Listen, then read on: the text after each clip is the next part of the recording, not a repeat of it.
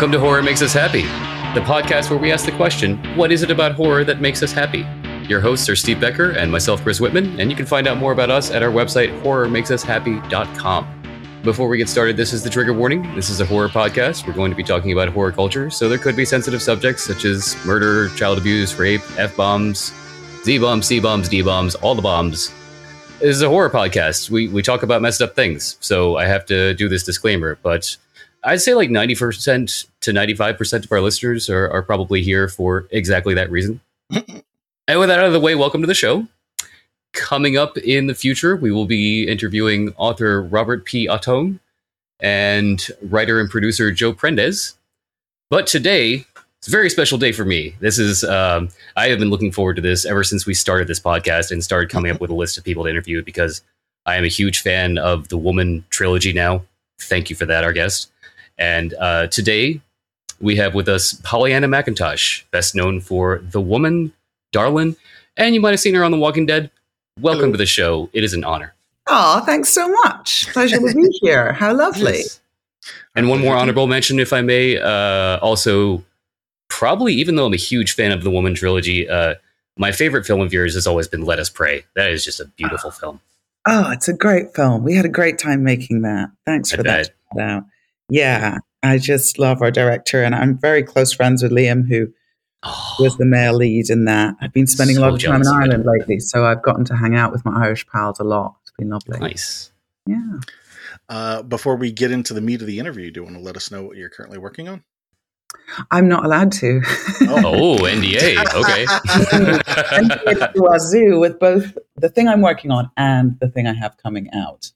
But I can talk about, so I can't talk about a thing I'm acting in right now, but I can talk about a thing that I am in the post of, and that's called Quicksand. And it's a short film, the first time I've directed something that I didn't write, uh, written by Siobhan Callahan, an Irish actor writer who plays the lead. I play her girlfriend in it.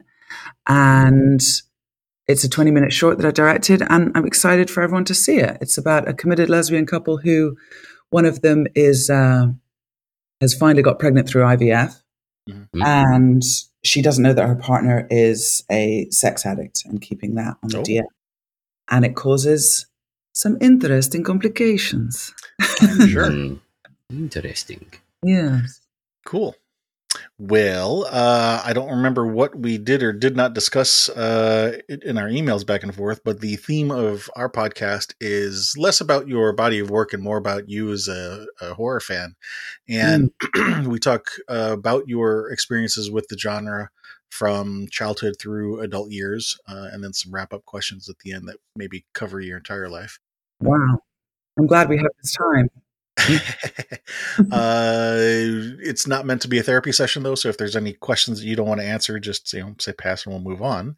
But Thanks. starting Nice. with um, starting with childhood, what are some of your earliest memories of scary things?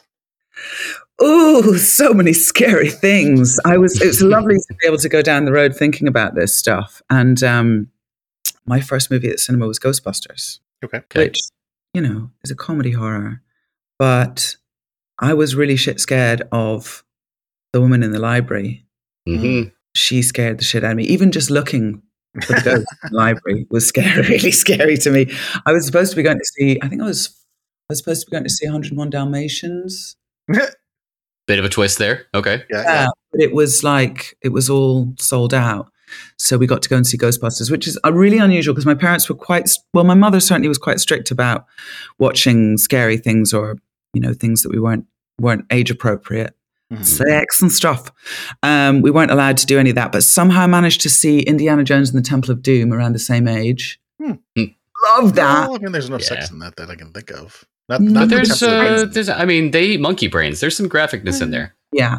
That's what I'm remembering from Temple of Doom and the horror world is like the sheep eye soup, the chilled Mhm. monkey, Oh, yeah. chilled monkey brains, the baby snakes coming out of the big snake on the table. Yep. And the guy plunging his hand in with his nails and pulling out the guy's heart. Doesn't that happen in that film? It does. Uh, yeah. Was it that one? Yes. Calibar. Yeah, the tortury shit going on was really scary. And now I come to think of it, I did that in The Woman essentially to Cleek. Did. Hmm. I would have to ask Lucky now if he got that from Indiana, or if he was even aware that he got that from Indiana Jones, or if Indiana Jones got it from the same source that he did. I like to think Indiana Jones copied you guys. He definitely, he definitely went back in time and uh, forward in Yeah, time, yeah, back yeah. and a couple of.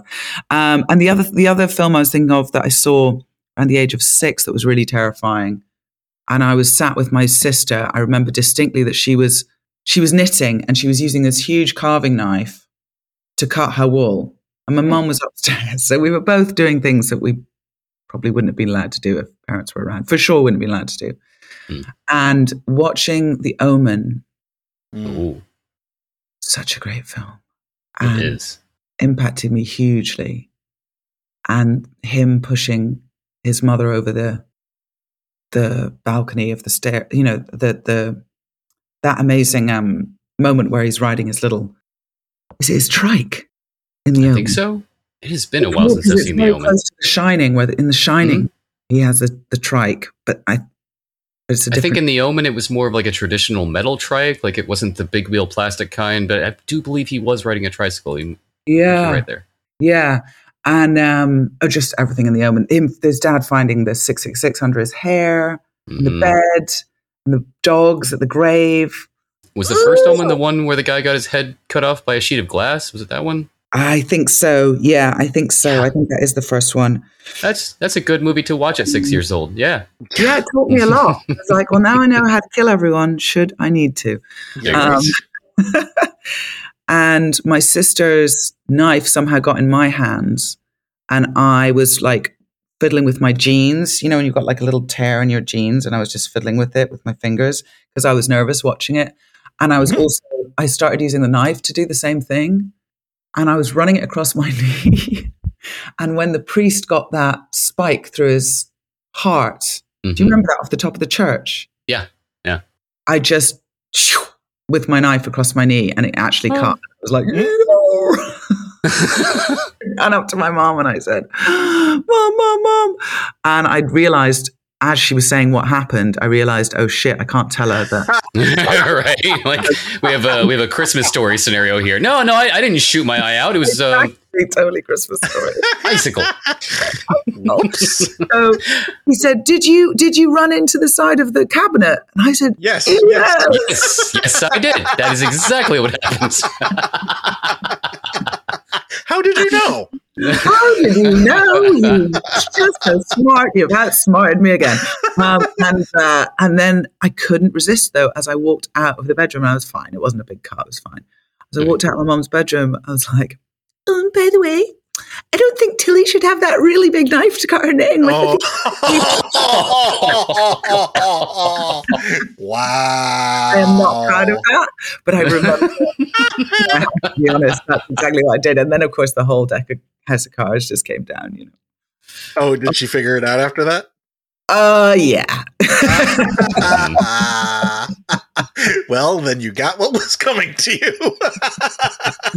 All is fair in sibling rivalry. Yeah, exactly exactly um, and another one that i was thinking from when we, we lived in we, we lived in south america and colombia at that time when i watched Hmm. ghostbusters the movies and when i watched um, the omen but before that we lived in portugal and there was this like golf club country club whatever that my parents would go to at the weekend it was like i don't know it was a sports club it was the oporto british club that's what it was so i guess they could hang out with other british people and um and we would go and play in the pool and whatnot.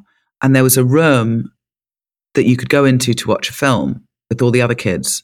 And E.T. was one of the earliest ones. Hmm. I think that was possibly the first movie that I ever saw. Hmm. And that blew my tiny mind.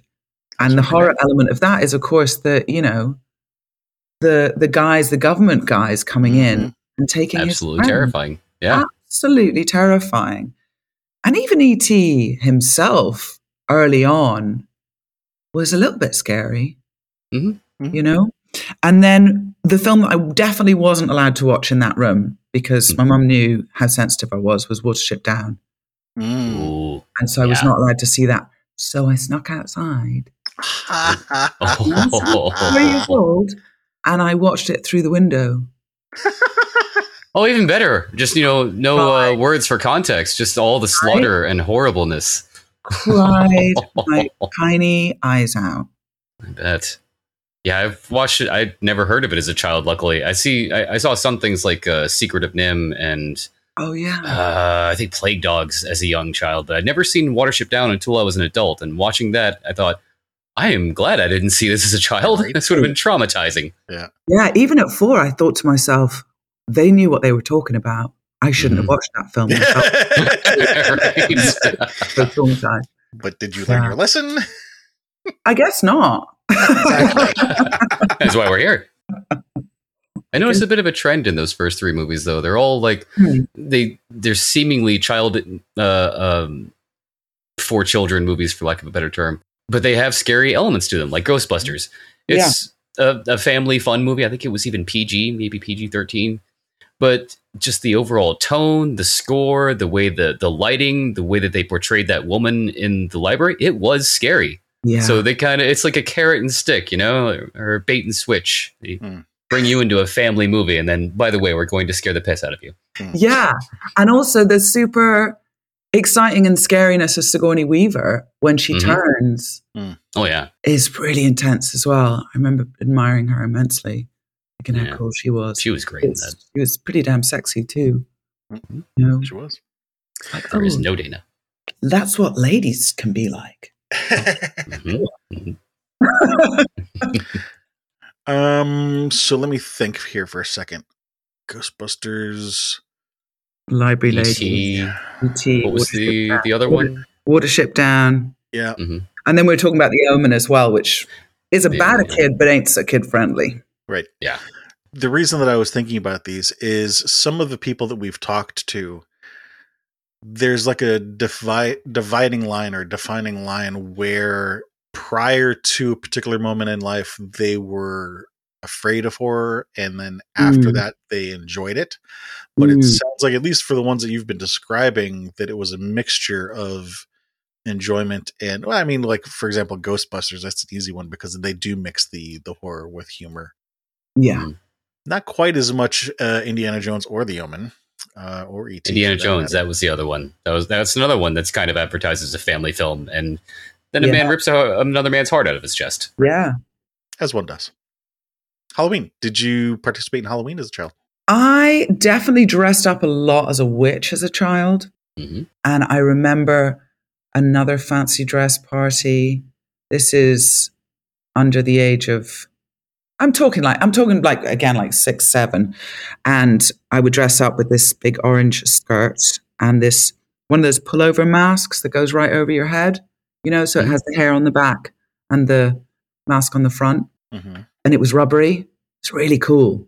And it was like a big hooked nose witch, you know old ah wrinkly face, and she had short white hair at the back. And I just would put it over my head and just stonk around in a black top and an orange skirt and be like, and I loved that. But I don't really know if that was Halloween. I don't remember. I think the first time I remember Halloween, I was probably, it was probably when my little sister, I would have been taking her out, you know? So I would have been in, an, a young teen. Okay. And I would have been taking her out trick or treating. okay Well, it's We'll the come- next phase, adolescence. We'll come to that. Okay. yeah, I was- going to say, it sounds like you're talking about wearing these costumes not on Just Halloween like because you said you would wear them all the time. Just, Yeah, pretty much any dress I got. I would also dress up a lot as a little Native American girl, but I thought that I was kind of a cowgirl. It was from my grandmother, I think, so it was really old, and it was had it was like a, a suede little skirt with the tassel with the cut ups, you know, Mhm. streamered, you know, and then a little waistcoat that was streamered as well. And I would take a stick, and I would take my sister's Bugs Bunny toy, and I would tie the bunny up on the back of the stick like I'd hunted it and caught it. Like cartoon, where it'd be all four, you know, four paws up kind of thing. little uh, Daniel Daniel Booness. Yes, exactly. Little Daniel Boone If I'd if I'd been able to have one of those hats with the, you know, the coyote tail on it, I'd be a raccoon tail. I just would have been in my absolute seventh heaven. and I would stonk around the garden and just, I don't know, pretend to be a cowgirl. But I also sort of wanted to be like a Native American girl, like uh, what I would have called at the time an Indian. You know, I was waiting for my blonde hair to go dark. I Mm-mm. just all I wanted to be when I grew up was a little Native American girl. Did you have any really scary dreams when you were a kid? Oh, tons of them. Yeah. Did you have any reoccurring dreams? I would sort of get, I would be screamed at a lot by a female voice that I didn't recognize, which is a woman screaming at me all the time. It's horrible. Hmm. What's the Freud translation for that one? I wonder. There's definitely a good deal of possibilities. There are definitely a good deal of possibilities. But it's funny, a lot of the things that used to haunt me a bit when I was young, I now relate a lot to having ADHD.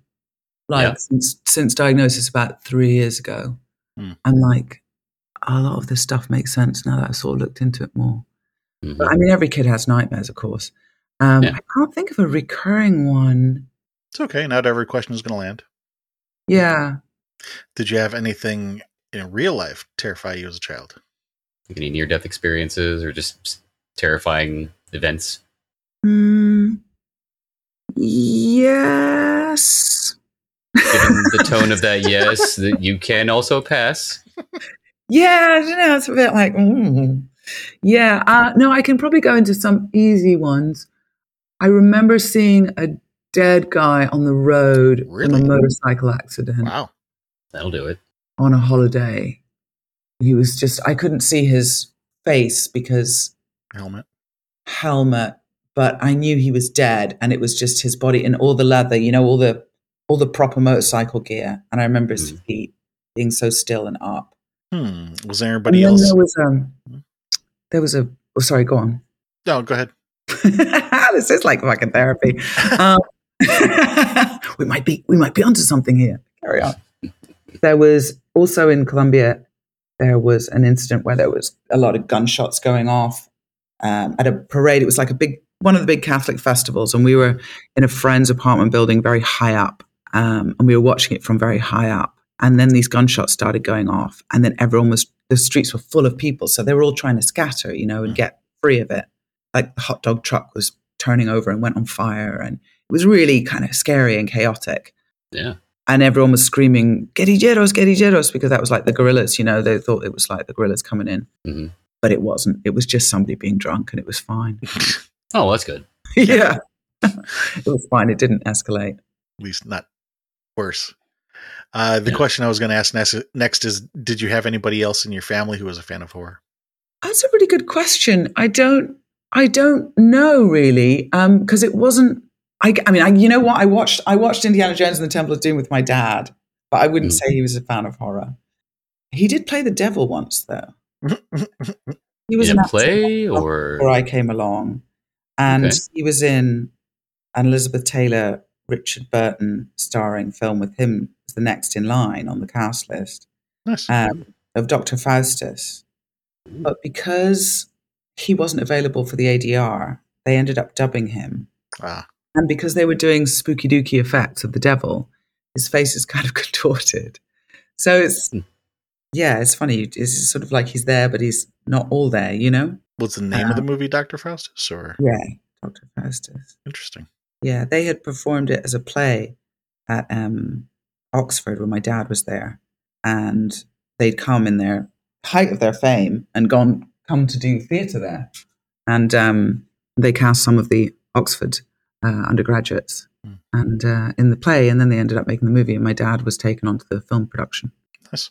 Yeah, so um, so no, I wouldn't say he was a fan of horror, but yeah, it wasn't until I was like a young teen, like twelve type thing, that I was around people that were into horror at all.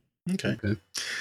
So, teenagers, uh, what were some of the scary books or stories or movies that uh, you remember from your teenage years?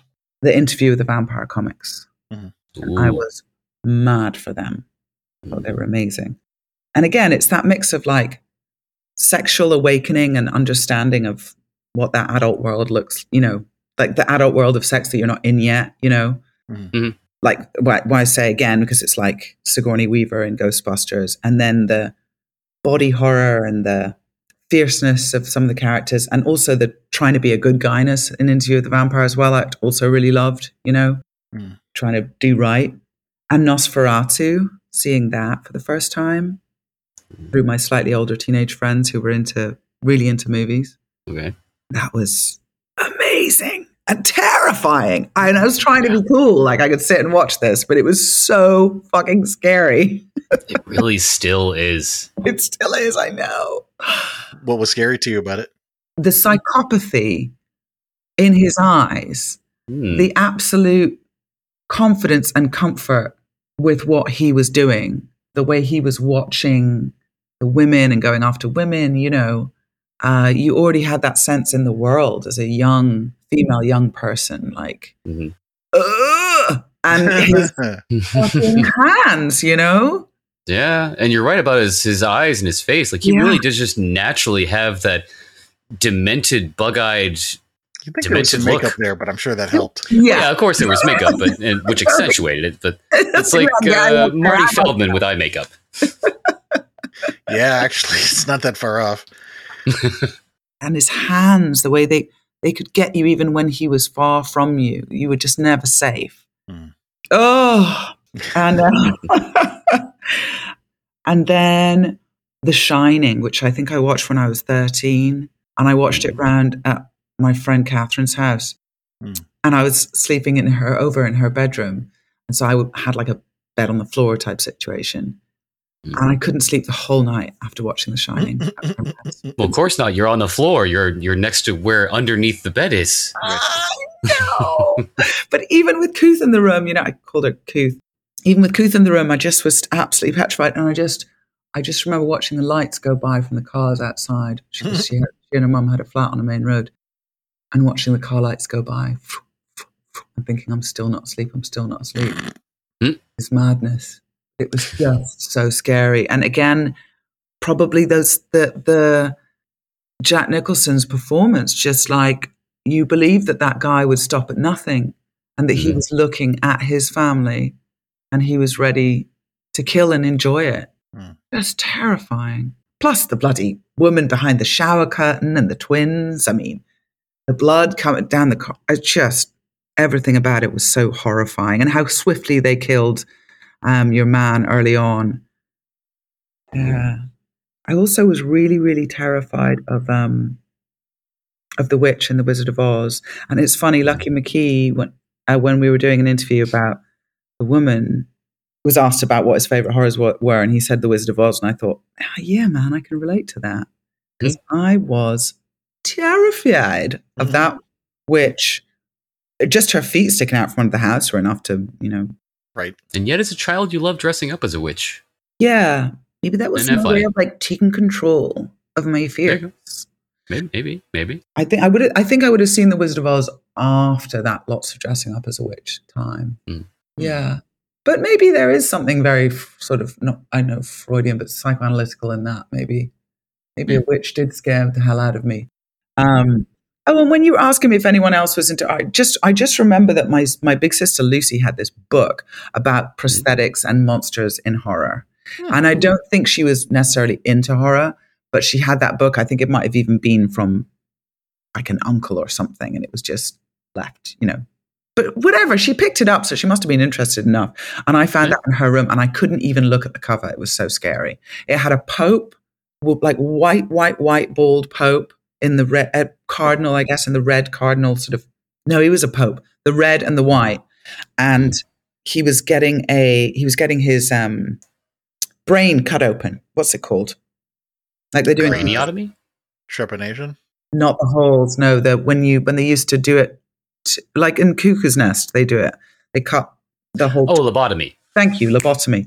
He Mm. was having the start of a lobotomy, and so it was just his very very white made up skin with this line of red on the knife as someone was cutting him with the lobotomy, and his red robes and his white collar, and he was sort of leaning back almost like in a barber's chair getting Right. it done.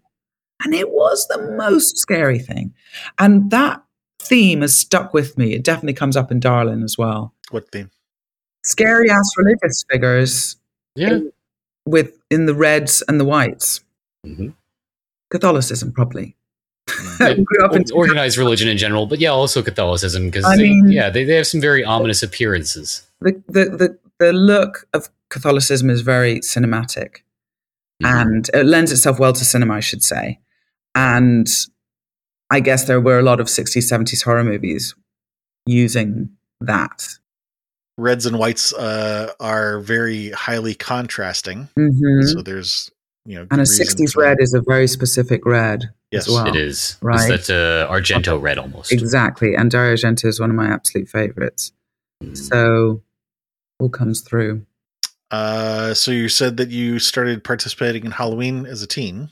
Did you have a favorite costume? Well, I was, I wasn't like a big thing in the UK so much. I think I was more taking my little sister around trick or treating. So I probably would have liked to have looked a bit cooler than to dress up Hmm. when I was taking her out, you know? But amongst friends, any opportunity to dress up for sure. And as I moved away from home when I just turned, I can't remember if I was 15 or 16. I might have been turning 16 on the move. And then when I had my own place, you know, with loads of flatmates, obviously, I wasn't a rich child or anything. um, and then we would do, we would dress up any opportunity and do goofy things. I think I just always liked it to be different every time, you know. Mhm. Uh, but definitely always scary for Halloween. Never, never, not so much the American style of you can be a firefighter or something. No, Halloween's about scary costumes. As it should be. Yeah. Did you have any really scary dreams as a teen? Yeah, but I don't really remember them, but definitely always had nightmares. Mm. Yeah. Was there ever a time in your teenage years when you were uh, felt perfectly at peace or blissful or calm? Many times. That's good. One Yeah. that stands out? I started smoking weed at 13, so you know. There you go. I can almost hear my mother's voice. Oh, Polly, why did you? that activity is known to provide uh, many a, a uh, instance of calmness and bliss. Yes. yeah. And nature. I mean, just, you know, Mm. I'm very lucky to live in Scotland at that age as well and get to go up Oh, yeah. hills and picnic with your friends in parks and hills and and music and dancing. I mean, I, again, like I got into nightclubs at that age. You know, I was out clubbing from thirteen, and 13. um, wow. again, sorry, ma.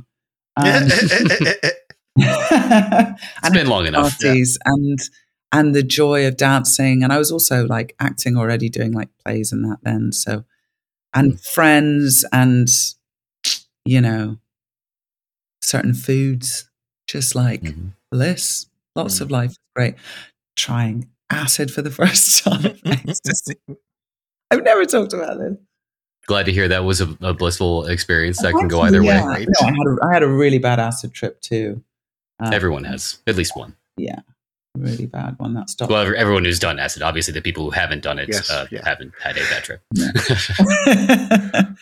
yeah, but it was uh, the rave. The rave culture for a minute really had me happy, Hmm. and um, Oh, I forgot. Yeah. you guys really had it uh, pretty good over there for a while. yeah, yeah, yeah. Yeah. I've said this numerous times. I, I sometimes wish I was 10 years younger, just or 10 years older, so that I could have been old enough to, to go clubbing in those days, like in the early 90s to mid 90s. Well, not only that, yeah, but- that was. Not only that, but like the UK, Scotland, Ireland, Ireland, those. Well, yeah, also not in America because yeah. that's Yeah. that's different experience over there. You, you guys were college league, we were high school. we could have a long conversation on We that. could. that is a whole other podcast. Uh, back you to know- the horror. yes, Please. I had actually forgotten to ask that question for the teenage uh, for the childhood section. Do you remember if there was a particular moment in your childhood where you were completely calm or safe or bliss? Yeah, again, it would have been with you know my cat or my dog, or out just looking at trees. And I had a, a sort of ghost moment when I was really young, that was quite quite sad, but also quite blissful at the same Hmm. time. Um, so I used to like. My parents weren't religious at all, uh, but my friend, my best friend Sophia, lived up the way. She was Catholic, and she would do with the rosaries and everything. So I had an understanding of Catholicism, and it was it was all around us, you know. I'm in Portugal, um, Mm. And so I used to bury my toy soldiers in the wood opposite the house, and think that it was like Jesus was going to come back, you know, if I buried Mm. toy soldiers. How apropos on today. Mm, Right. Quite, quite, quite. Um, happy Easter. Um, so, so I'm in the woods burying my toy soldiers, and my cat Susie had just died. And Susie was a one green eye, one blue eye Siamese cat. So not that Mm. common looking cat, right? And I saw a Siamese cat in the woods. And of course I thought, oh my God, it's Susie's ghost, you know? Mhm. And so it had one green eye and one blue eye in my head, but I'm not sure if I could actually see its eyes, right? In my head, it was Susie as a ghost. And it went to go up a tree. So I said to my sister, Tilly, go get a, a saucer of milk, you know, and, and try and make her come down because maybe if she doesn't go up the tree, she won't go up to heaven and we can keep her, you know? So you've got to go and get a saucer of milk and I'll keep an eye on her. So I, you know, she'd gone up the tree and I sat at the bottom of the tree praying for her to come down. So I'd close my eyes. And then when Tilly came back with the saucer and we looked up, she was gone. Mhm. So that was my most like ghostly, exciting Hmm. childhood memory, you know. But later on, when I was about 14, so this happened when I was like four, or f- four or five. When I was 14, we went on holiday to Portugal with my parents, and we went back to that house because um, my dad knew who had bought the house and who lived there now. Mhm. And so we went to visit the house, and no word of a lie, they had a Siamese cat with one green eye, one blue eye, and they called it Susie. Hmm. Huh. That is super weird. That is. They had no prior knowledge of your cat either. Just no, not as far as total Yeah, happenstance. It was like I was like asking, "Oh my goodness, what's its name?" And they just said Susie, and I just went, "What the hell?" And they were like, "That's really weird." I wonder if there was, you know, maybe if they had heard something or somebody had said something and they just didn't remember. Maybe. I mean, who calls their cat Susie? So you know, It's because life is a simulation. Everything is fake, and we're all in a hologram. You know, that's, that's what it is. I think it's what Conan says. You know, Conan says, not Conan the Barbarian. I was going one But way. the first like, one was Orion. hmm. Conan O'Brien. I heard a, a podcast interview with him once, and he was talking about crossovers and coincidences and people coming back round. And he said, "Well, I think that life is just like a." A, a good script, you know, you can only have a certain amount of characters and a certain amount of locations, and they're going to repeat themselves. You know, Yeah, that's a very I like that. intelligent way of looking at it. Hmm. Yeah. the thing that I learned from can't remember if it was counseling or my time in the 12 step stuff, but um, a phrase that I have liked is that time is not a circle, it's a spiral Mm. because Oh, I Hmm. see. Yeah. you come close to places that you were before, but you're not the exact same place. You've you've grown, you've learned things, you know, you know things that you didn't know before. Um, Sure. but you know s- seeing similar things triggers similar emotions which of course remind us of other times that we felt those emotions or saw those things you know and that's also part of the ironically enough part of the reason that we break this interview into these three sections because sometimes remembering something that you know you're talking about in one section will remind you of something that you missed from a previous section Yeah. Yeah. Mhm. Nicely done. Happens a lot. let's move into adult years uh, what were some of the scary stories or books or movies you remember from you know you- now as an adult Uh, I have to go back to the last section now because I'm seeing Pet Cemetery written down. Pet Cemetery. You know, it's funny Oh when you when you were talking about you know burying the um the soldiers in the wood and then your cat Yeah. passing away, and that was the first thought in my head was, I wonder if she's seen Pet Cemetery. I saw Pet Cemetery probably when I was again like 12. Um, and I just loved it and thought it was super scary. And I, I, Mhm. I was already reading like pretty heavy literature at that age. And so I kind of thought, well, Stephen King, whatever, you know. Stephen King was the vanilla to you. Like, ah, sure. and then I saw Pet Cemetery and I was like, oh my God, it's so great. Um, and I definitely was influenced by that great horror moment of the slice of the back of the foot Mm. from under the bed. Mm. Mhm. Scary biscuits. And I'm, I've definitely got a foot thing going on through my film making. Uh, and I put a lot of that down to Pet Cemetery. I'm probably Tarantino later. Um, and I'm also remembering Alien and Aliens Of um, and Blade Runner, more more sci-fi-ish, but you know, still Aliens is. I mean, it's horror. I'm curious Nice. what books you were reading that made you think that Stephen King was meh. Well, I was reading a lot of feminist stuff. Ah. I was reading um, Marilyn French, and I was reading um, like Catch Twenty Two and 1984. Okay. more cerebral things. Shakespeare plays. Not to say Stephen King's not cerebral, but Yeah, I mean, I 1984 mean- is clearly more. Yeah, I was like, I just thought, you know, I just thought this was pulp, basically, Mm. Which Mm. turns out there's nothing wrong with pulp, Right? and uh, and also Stephen King is much more than pulp. Yes. Speaking of pulp, seeing Reservoir Dogs, Mm. huge, in. Ah, like bloody hell, you know. there was a bit of red stuff in Reservoir Dogs. Yes, Yeah. there was there was a little Yeah. bit. Tim Roth was red all over at one point. Hmm. um, and the ear ear slicing scene was Mm. horrifying. And then David Lynch movies like Blue Velvet, and the, again the ear. Still haven't ear seen in the Blue grass. Velvet. It's on the list. Are these, I'm sorry, was this No. for the teen section or adult section? It's it's it, so I think Crossing before we were doing young young teen, and this is like this is like Older teen. 13, 14. This is Mhm. like 14, 15 probably Okay. years old going to see these things Okay. um, at the cinema.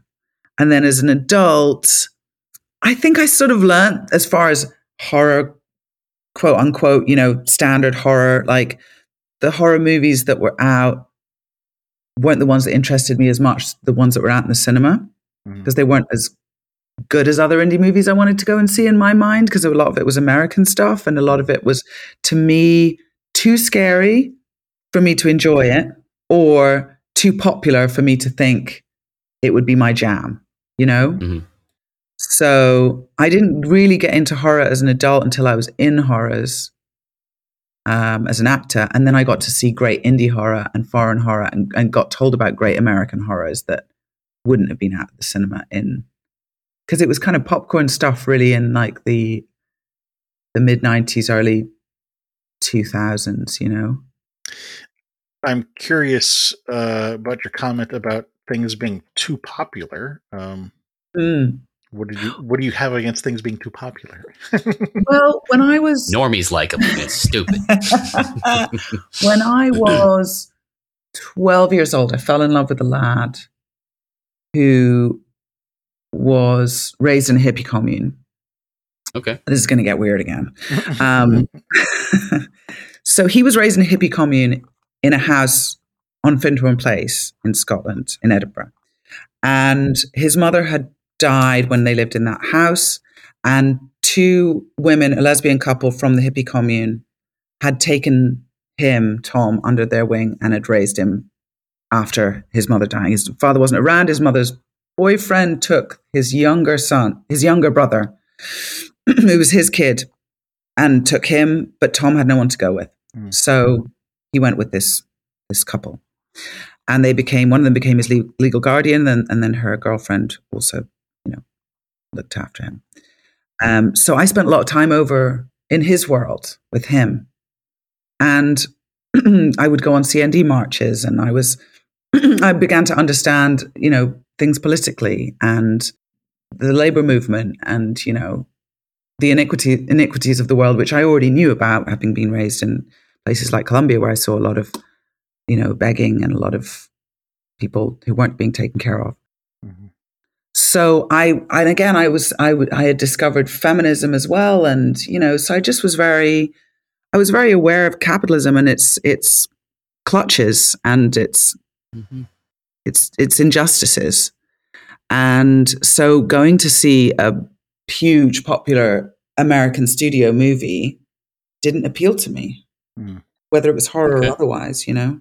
So even though, you know, I understood how cool American culture was in one sense because, you know, it's what you grow up with, like, Right. and it, then they'd made movies like E.T., for instance, you know, and mm-hmm. and Star Wars and you know Alien and Blade Runner and all these movies that I would watch with this guy and his friends. But I felt like the horror world was full of like girls being seen as just good for running away and screaming with boobs bouncing, you know, and couldn't take care of themselves and and the excitement and the eroticism of being stabbed or being chased by a man or whatever just seemed really fucked up.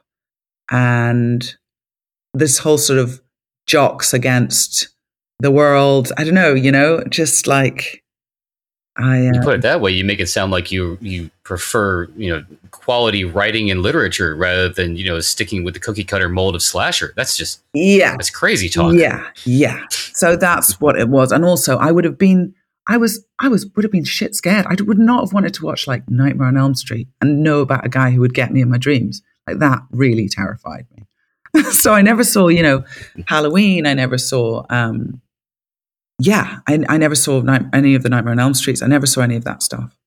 Yeah, the Friday the Thirteenth, so the, the classic slashers. Was it that you were not allowed to, or that you I definitely wasn't just 'cause of allowed to. disinterest? when they would have come out, and I wouldn't have even been able to go to the cinema at that when they came, Mm. they came out. They would have been just a bit, I would have been way too young when that stuff actually came out. But later on, I didn't have a hankering to like catch up on those things. Well, that's what I was going to say. It, it for a second there it sounded like you were about to say that it hit a little too too close to home. Um, definitely wasn't chased by anyone with a ski mask for sure. Well, But, but, but yeah, women in horror in those in those kinds of slasher movies like that, that just nah. I did go and see Scream at the cinema when it came out, though. That would have been in the nineties, right? Mhm. Mhm. And I kind of had to, or maybe in the early two thousands. And I, I remember going to the loo, either during the film or after the film, and just being like, I can't handle this. This is too scary. really? Yeah, yeah. I'm very, I'm actually very sensitive to a lot of it. Yeah. Okay. Like, Oh, yeah, I mean, beyond Scream is- and then also people being chased with a blade when you can't see the the guy's face. Nah, Mhm.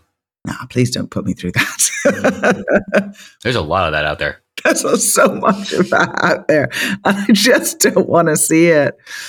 I've kind of made myself watch some stuff just so that I understand the you know the culture of a lot of it. Like, Well, there being a lot of it out there isn't I'll take it.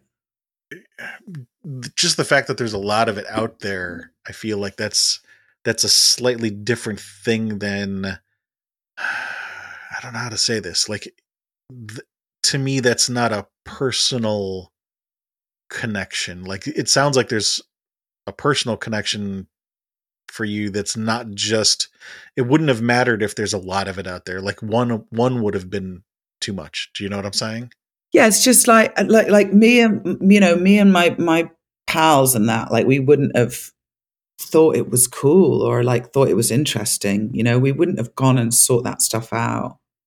And so when i said Yeah. hit a little too close to home i, I think a better way to Mhm. say this is something that's come up in some of our other, other interviews is that at least it seems a, a fair number of horror fans they like to to have okay this is our fantasy but then there's this other stuff that's a little too much like real life and that's not fun Yeah. Yeah, exactly. And and and I I have had so many break-ins in my life as well. Like I I just won't watch stuff with like home invasion. I won't Yeah. watch stuff. I mean, you know, there are there are exceptions, of course, because certain movies you just are like, I have to see this movie.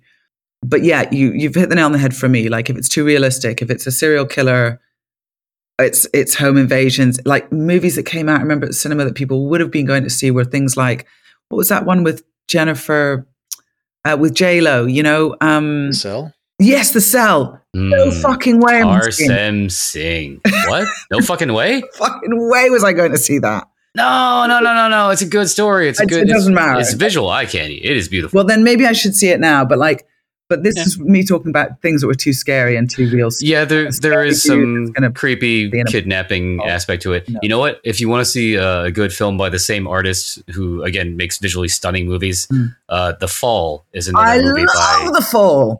Yes. I'm crazy about the fall. same guy did The Cell. Oh my god, that's so funny. Yes, the fall, all about the fall.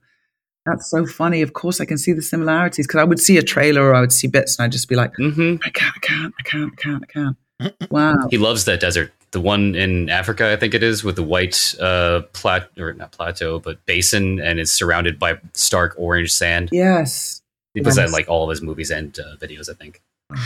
So let's go back to because it was a good tangent, but it, it was a bit of a Mm. tangent. So let's come back to if if I were to phrase the question like this: Mm. if you were to think of say three of your favorite horror movies that you appreciate now as an adult, what were what would be the first three that come off to the top of your head? Rosemary's Baby is definitely my my favorite. Mhm. Um, the The Exorcist I saw fairly recently for the 1st Mhm. time. Same. was- I had not seen it. Right, I was, uh, I was just so impressed. I get it now. Enjoyed it so I get what all much. the fuss I totally get it. Yeah, and The Shining is extraordinary and uh, brilliant. It's really hard to say three. I mean, I still hold Videodrome real high, and whatever happened to Baby Jane? Hmm Okay. Well, no, it's a so- schlocky. Well, we're not really on uh, fond of it. top three favorite just yet. That's later on. But uh, I think he was asking like uh, more influences in your adult life. Okay, um, Suspiria is definitely a massive influence as well. hmm Original or reboot? Original. Of course. Of course. and Get Out. As far as adult Mm. movies, horror movies that I've seen as a grown up, like Get Out, I just think is absolutely brilliant. Um, Rosemary's Baby. What did you like about that one? I think the aesthetic is massive. Um, I think the performance is, is super naturalistic, super hyper real, and just as we're saying, you know, we don't want. I don't want to deal with stuff that's really real, but I don't want to. Deal, I was going to say, thank you for with saying it. I don't want to deal with extended torture, which was a big part of movies like Saw and stuff like that. I can't can't Mm. handle it. But I can definitely handle vampires. I guess The Lost Boys was a huge film for me too. But sorry, Rosemary's Baby, the aesthetic, the the relationships, her her tenacity at going forward and trying to get this thing worked out, and how every turn she's brought down. Mhm. Um, it's kind of like Joan of Arcish in a way Mhm. and the wonderful characters of um, you know Ruth, uh, the, the neighbors. You know, so scary. They're so scary. What's scary about them? They pretend to be kind, and they're cruel. Mhm. You can.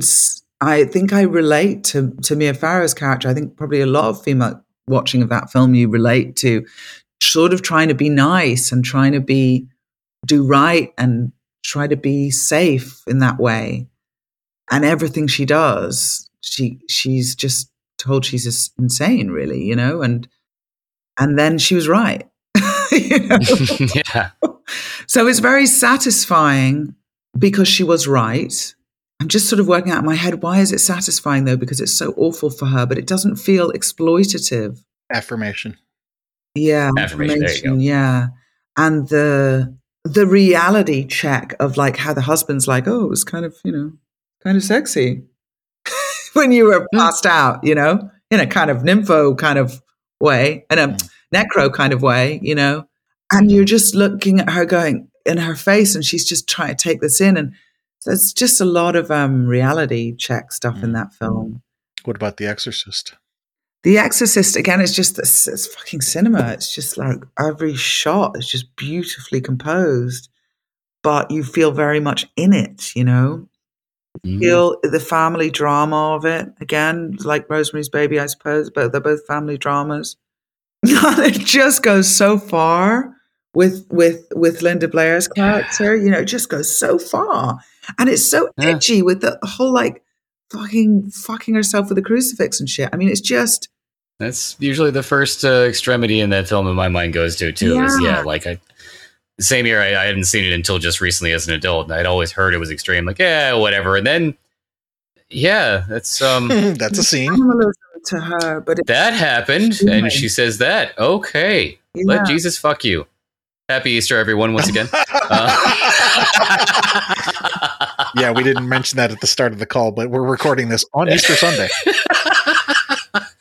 there have been a few poignant moments, but no, uh, I think I think I kind of get what you're saying about uh, what the uh, effect and overall influence of The Exorcist is too, is because it's another thing that I've brought up a couple of times on the show is sometimes what's so influential and so entertaining and just appealing about horror is that it's well done that the production is just a, a really good shot and tone and theme and um there was another one but i forgot mean, Ellen So, yeah, that one. you know, in that is just is just phenomenal, and you really you really feel for these people. You really you really like them, and you get under their skin, you know, and you experience it. It makes it very real, Mhm. which is a big. oh yes that was the other thing that um if a if a film is is good enough or if a story is good enough and it draws you in you become one of the characters almost and you experience the story along with the characters Mm. because Yeah. yeah, you feel like part of the group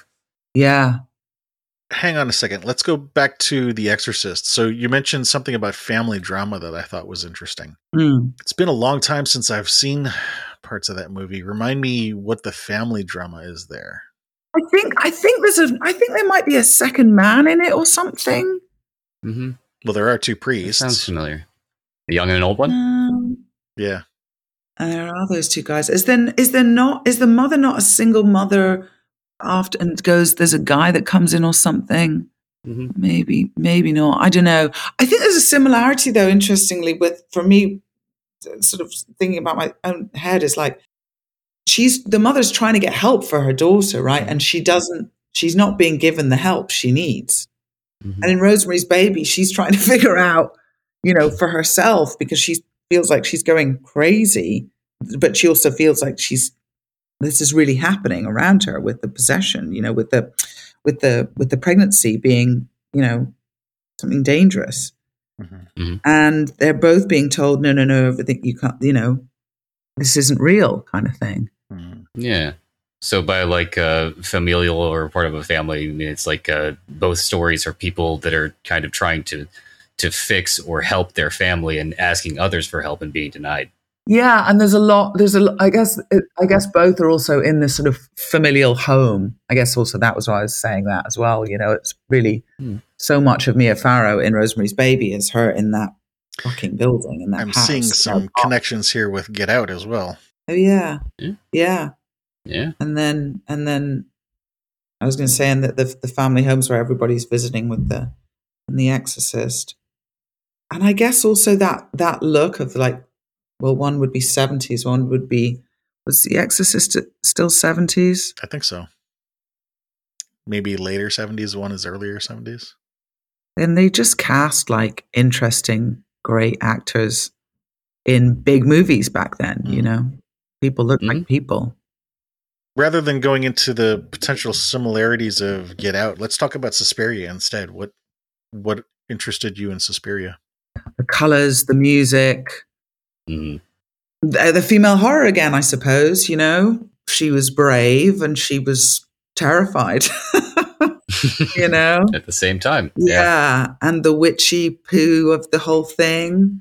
Yeah, um, and I think I think there's a sort of there's an aesthetic that that probably in some of his work is is um, exploitative. You know, the female, but certainly there's there's certainly it appeals to me in in that in the beauty of it as well.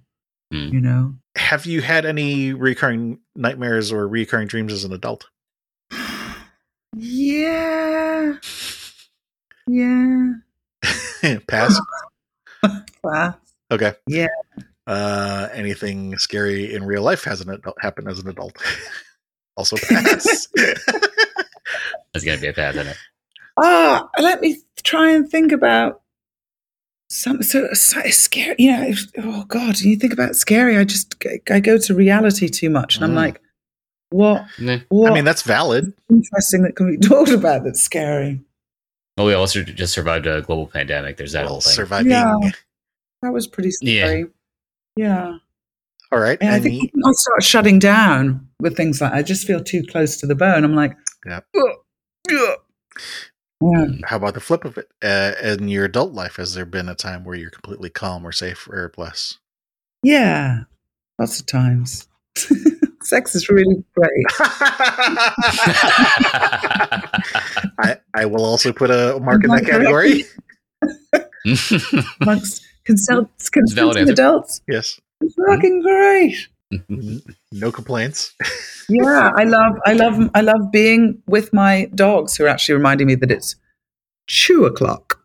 I need to get them there at two because four p- four p.m. is two o'clock for them. Mm. You know, being with them, being with with family, and like my sister's bubs. You know, Mhm. that's really gorgeous. And exercise, like as a grown up, having found Hmm. running, cycling, and Yeah. you know, I I was always, about to say, I think they call it runner's high. yeah, I always loved cycling as a youngin as well. Hmm. The wind in your hair. I think things I loved doing when I was nine years old are still things I love doing. Yeah, we hadn't gotten a chance to talk too much about the animals and nature. Um, that has come up briefly two or three times. Um, Yeah. I suppose in relation to horror, that's probably like that's certainly influenced my work a lot. Like characters I play generally have some animal side to them that I'm influenced by. You know, a lot a lot of physical stuff I've done in horror. You know, has been quite animalistic. I think that's probably why the woman series is one of my favorites, is uh, because I I all, I like that uh, feral human beings in modern society kind of stories. Like it's always Wow. been interesting to me. Yeah. I tell you another really bloody good horror movie that I love as an adult is um oh god, it's gone again. Fuck me. no, it's gone. Don't know why the Oh. hell came and went so fast. Something about feral human beings. Yeah, this is about cannibals. It's um one of Chris's Oh, Oh, favorite now you're speaking my yeah. language. my friend is Let's in see. Was it uh, Raw? Mm-mm. No. Okay. Uh, Bones and all. More recently, No. I still haven't seen that one. no. Well, shit. Now I'm drawing a blank. Really ridiculous, but um um it was a it was a remake of a Mexican film and it was directed by a friend of mine and we went on to work together on Happy Monday. oh, oh. Um, we are what we are. We are what we are. Yes. That was great. So good. I've seen both, and I I prefer the reboot just because. No, the, the original is almost more a little bit more violent and angry, and the, the reboot it just has from the opening scene with the with the soundtrack. It's so sad in a in a good way, like like a good tall glass of sad movie that's very clenching. Uh, and I'm thinking of the other cannibal one that's so great that Lucky has suggested I watch before we were doing the woman. Um, Hmm. Robert Carlyle is in it. And Oh, uh, Ravenous. Ravenous. So good. Mm. Just watched it again the other day, probably for the 90th time. I, I can't watch it enough. It's so great. It's so great. And The Descent by Neil Marshall. hmm Fucking brilliant. Let's jump in. So the, the last couple questions here are more like wrap up questions covering your entire Okay. life. Uh, I'm going Right. to give you the next two questions at the same time because it could be the same answer for both or it could be a different answer. But uh, if you had to pick a favorite movie, is, is one, and then the other one is what movie have you watched more times than any other? Because it may not be the same as your favorite. Ooh, in the horror genre. Any no, this is covering any genre. Oh my God. Okay, now I have to widen my head out. Okay.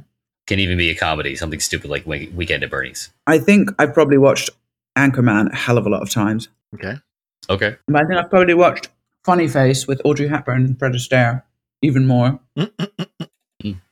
I've probably watched Grey Gardens, the original documentary, maybe even more than that. I'm not familiar with that one. Grey Gardens, Yeah, you know about neither. the mother and daughter who live in a broken down house in the Hamptons. Jackie Onassis's aunt and cousin, No. and it was made into a TV show, TV movie for HBO, or maybe it was a TV show. I can't remember. With them, Drew Barrymore and Jessica. Uh, oh Christ alive, ball bags. What do you like Apart from about that one? Story, who's absolutely brilliant. What do you like about that one? Uh, the madness of this pair. Mhm. One of the best character studies I've ever watched. And they're real people. And they're all singing, all dancing, all dressing up like in crazy clothes. Yeah, it's the it's the madness. Hmm. I love the madness of this film. And it's a story you're trying to work out what the truth is of what they're saying and what's bullshit really. Hmm. Hmm. Because Okay. they have different versions of how their lives have come to where they've come. Okay. Something sad, romantic, weird. Quite into those things. okay.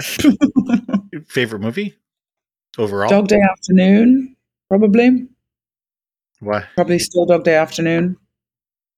Sad, romantic, weird. There you go. The Uh, formula works.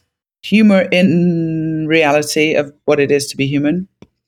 Um, Mm. Complex, extraordinary characters. The 70s, which is just gorgeous. A true story. politically, like sociologically speaking, I think it's extraordinarily powerful. I'd ride the face off Al Pacino.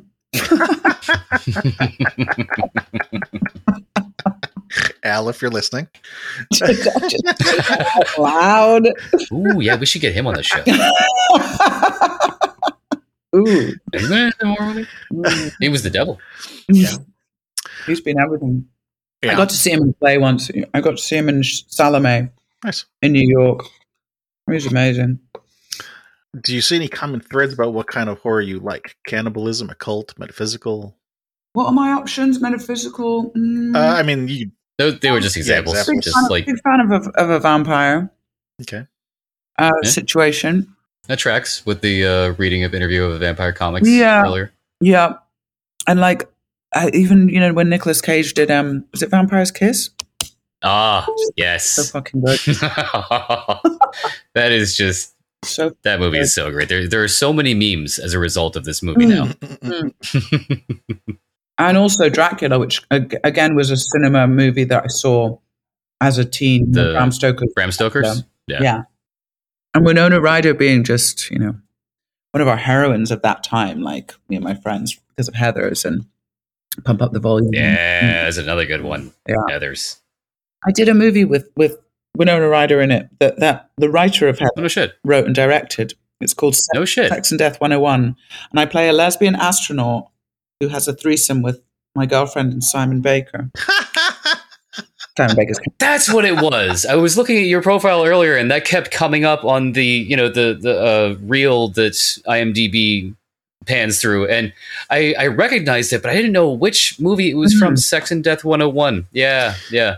So at this point, uh, there's still two or three questions left, but to give, we like to give sort of a summary of the topics that have been sort of coming up on the call at this point. And Mm. you can have an opportunity to correct me if you think that I'm wrong or if there's a better description of the topics that have been coming up. But the things that I've been hearing coming up multiple times, really, I, I think the best summary would be uh, feminism and power dynamics and the affirmation of courage and strength that you know all all of this kind of can be summarized under the banner of feminism because you know it, it deals with all of those things Mm. sex uh you know is is a big topic both sex and power dynamics are a big topic in in all of the vampire movies that we've talked about Yep. you know Sigourney Weaver in Aliens again power and strength and and sexuality as well Mm-hmm. the relationship dynamics in Rosemary's Baby and Suspiria um you, your words for Suspiria was brave but terrified Yeah. and as sort of a minor if we are talking like college degrees a major and a minor the minor would be dressing up in in crazy clothes and and parties which uh, i think kind of ties in with the affirmation part of you know affirming life Yeah, I was just thinking how much John Waters movies were a huge thing for me growing up as well. Mm. That sort of Mm. the, the the horror and the disgustingness of yeah life affirming, you know. yeah Yeah, boldness yes with sex as well. Yeah. Do you do you think these are accurate uh summary of some of the things that you get out of horror or do you think there's a better better Put in a dis- they'll put in a disclaimer. No, mummy, he's got it all wrong. well, I mean, eh, I No, no, I think, no. I'm kidding. I'm kidding. I think no, no. I think that's really smart. I think that's probably true. Well, what I was going to say is, I think even your mother would probably understand that, even as her own, you know, adulthood, that these are things that all people deal with, um, not just women. Yeah. it's just that that maybe is part of the lens that you're viewing it, view it through at this particular moment. And the follow up question to that is usually, do you have any idea why those things are important to you? Mm. I think that possibly has been touched on indirectly in, in the questions Yeah. that didn't get answered. So the the next question would be why horror? Because couldn't you address some of these kinds of topics in other genres? Yeah, and I think I did. I think I do in my watching as well, Hmm. and in my filmmaking as well. Mhm. The first opportunity to make a feature that I was offered was to direct a sequel to The Woman, and I said, "Well, can I have a bang at writing it? And I think what I did with what I wrote, what I made was explore those themes through through horror in that film. You know, I think with you saying, you know, making that quite succinct and smart um, summation of what in horror has appealed to me the most. I think that's the same thing I did with Darlin. It's about sex and power dynamics, mm. You know, and it being is. a young woman who is being seen, who's being sexualized before she's ready for it. Mm. Mm. And I won't give away spoilers because, you know, I hope that people will watch Darlin for the first time, some of them after hearing this. Mm-hmm. But there is a moment in the opening of that film when the character of Darlin, young teenage girl, steps on a very phallic mushroom. It's called a stinkhorn mushroom and it grows like a penis. And it actually grows out of what looks like two little balls. It's the weirdest thing. and I remember one of the producers during the edit, me and Julie um, Garces were editing, and they said, said, do we really need this thing? This is the only like um, sort of magical moment in the film or whatever. Or do we really need this? What's, they didn't you know? see the symbolism. No, this is what's this about? Mm. And I, when I explained what it was about, to be fair, they went, "Oh, okay." I was like, you know, when you're like, for me, it was like 12, 13, and for other people, it might be another age. But like, for me, the age where things started growing on my body that was was for other people symbolized sexuality. I felt that that sexuality was being foisted upon me by adults out and about in the world, and I just wanted to to grow and experience it first for myself. Do you know what I mean? To mm-hmm. to not for as you know a young woman to not really be allowed to be comfortable in your own body because you've got tits and an ass that like are are being objectified outside of your experience of them. You know, isn't it interesting? The spectrum, the the breadth of differences that women across the world have in terms of their relationships at all ages of life that are really influenced at a fairly early age just simply based on whether or not they are ready for that conversation. Yeah. And it's interesting how, and I really, I mean, really, what it boils down to is consent. Mm-hmm. That having or not having consent completely changes the dynamic of a situation that can then uh, affect yeah. you for the rest of your life. It's important. Mm-hmm.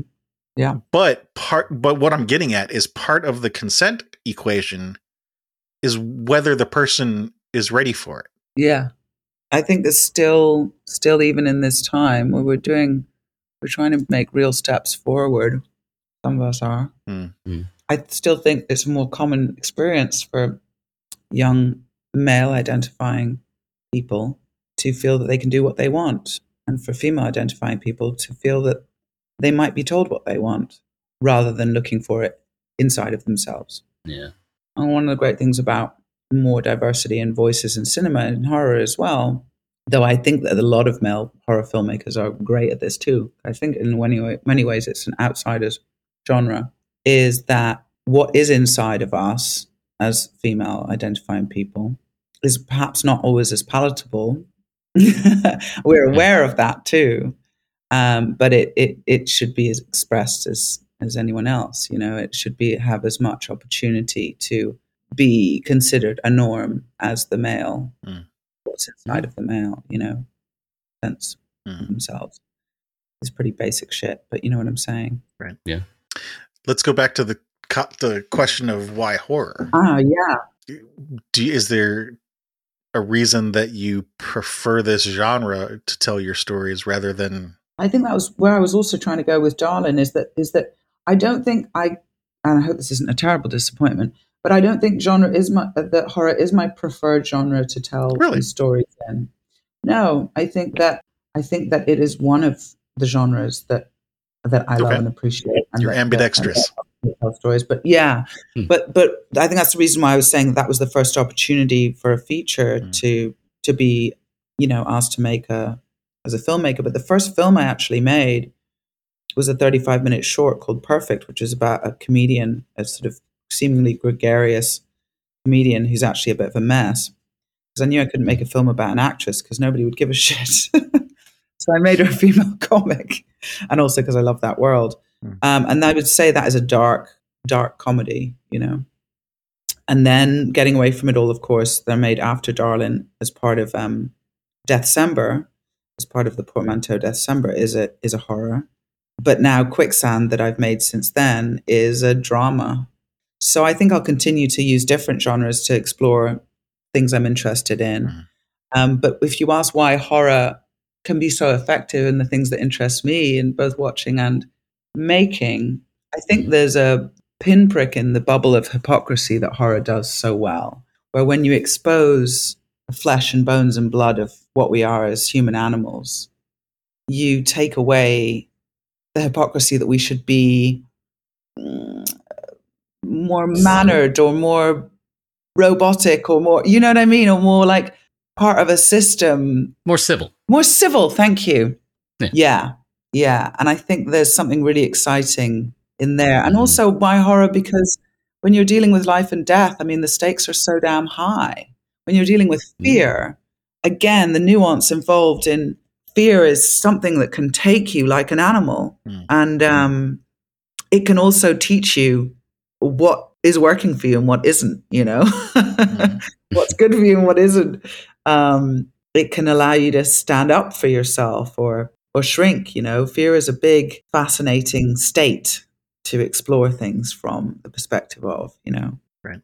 Some of the things that you've said here are things that has been echoed in other or have been echoed in other interviews um so you're not alone in that.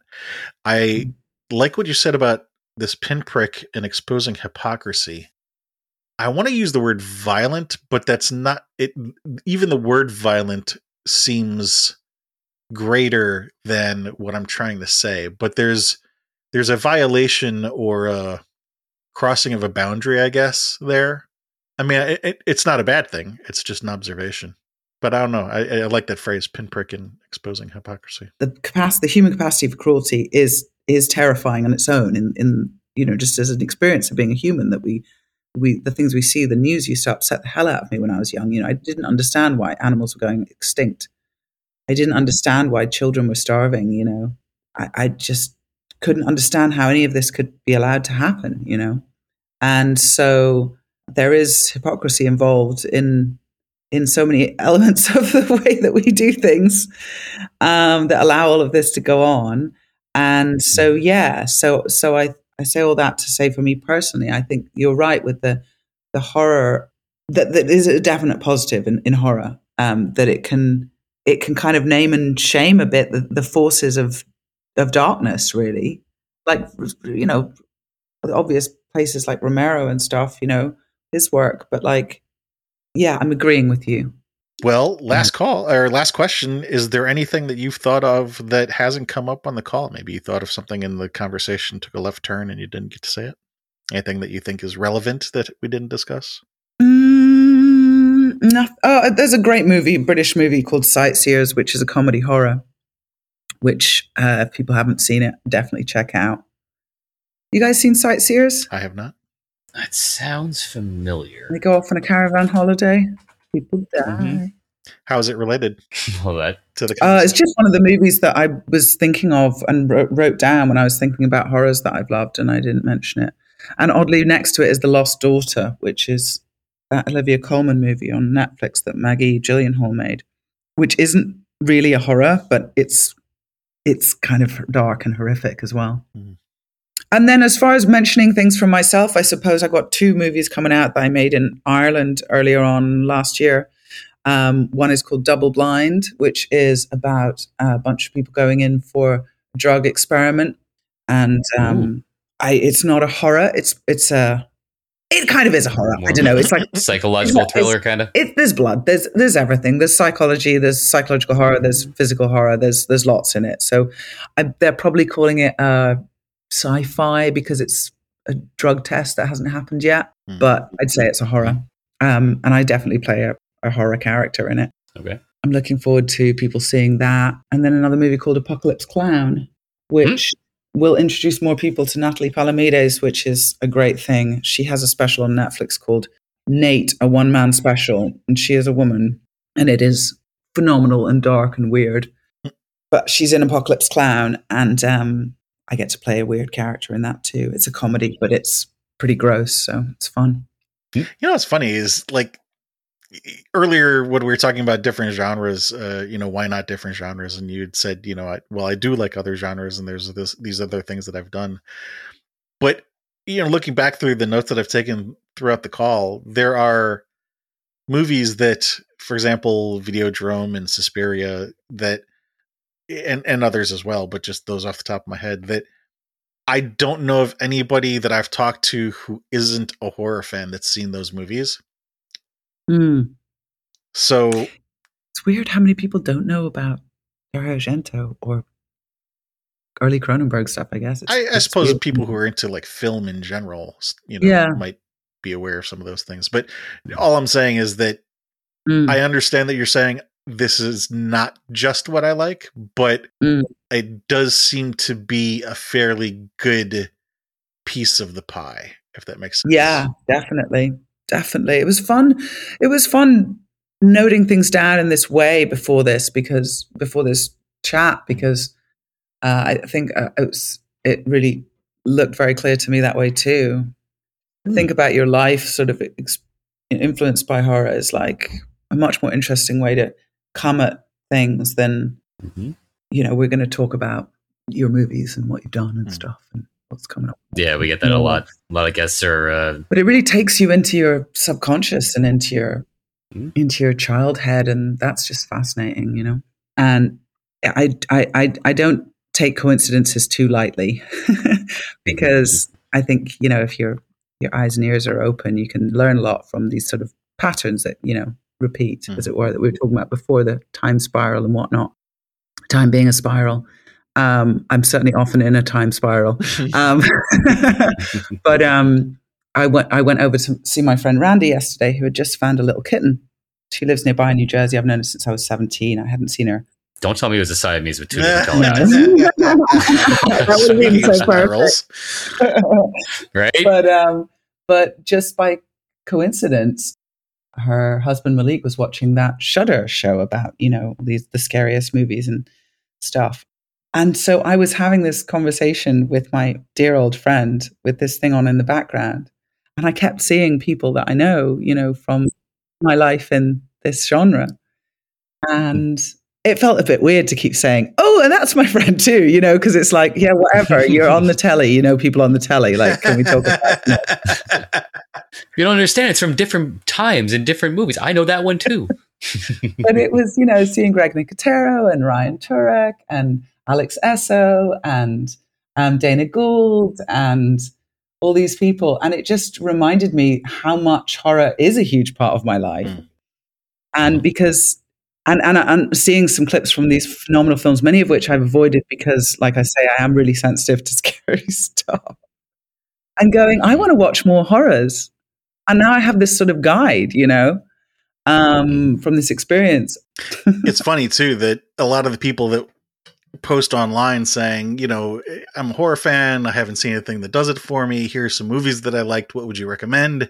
What movies have you liked? And I'm like, I'm always like, you're asking the wrong questions. Find out what scares you first, and then you know, ask for things related to that. And yeah. you know, then you might find something interesting. Yeah. And I take it your 12 step stuff is from a trauma informed perspective because I think what's really coming out for me, and I don't want to ask you personal questions, not about that, but but what's what's coming up for me as well and what you're saying, it crosses over another way in, in my world where I'm thinking about writing stuff about when I was younger to just really process things more and to understand Mhm. myself more and to help myself more.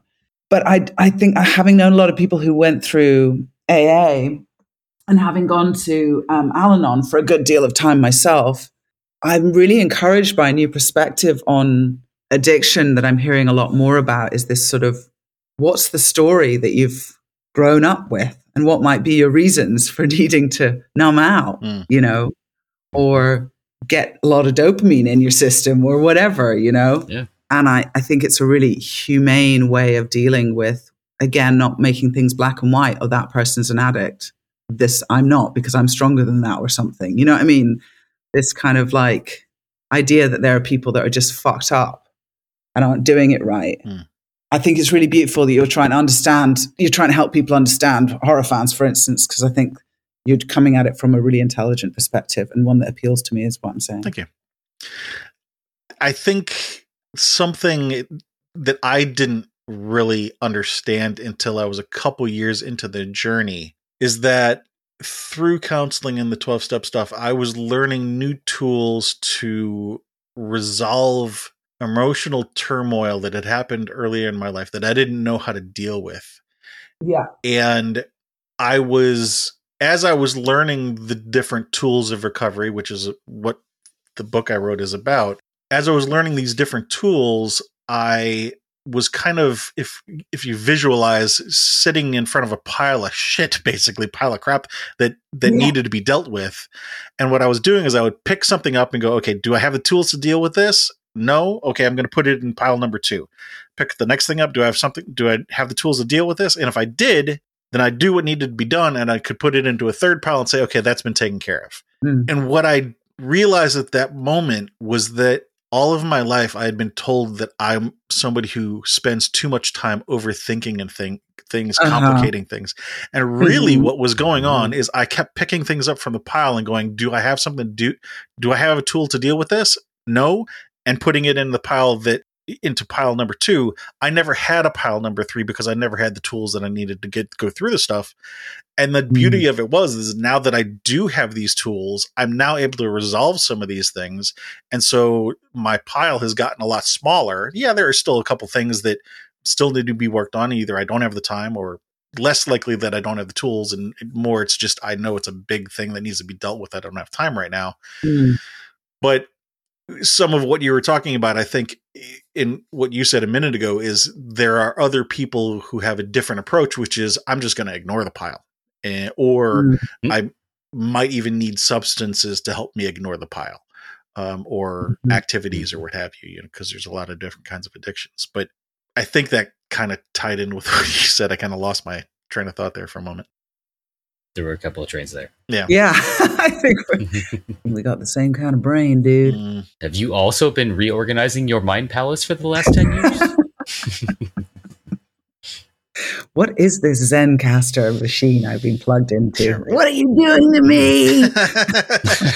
Nothing bad, I promise. Well, it's been a pleasure talking to you. I mean, we can continue talking all day if you'd like. uh, actually, we can't. About an hour from now, we have a listen party on our Discord server that uh, we'll have to jump cool. onto. But you know, we have still a little, a little more time. What I can do though is I'm going to hit stop. Actually, you know, what, let me hit the closing first, and then I'll stop recording. That'd be a good idea. Yeah, do the closing.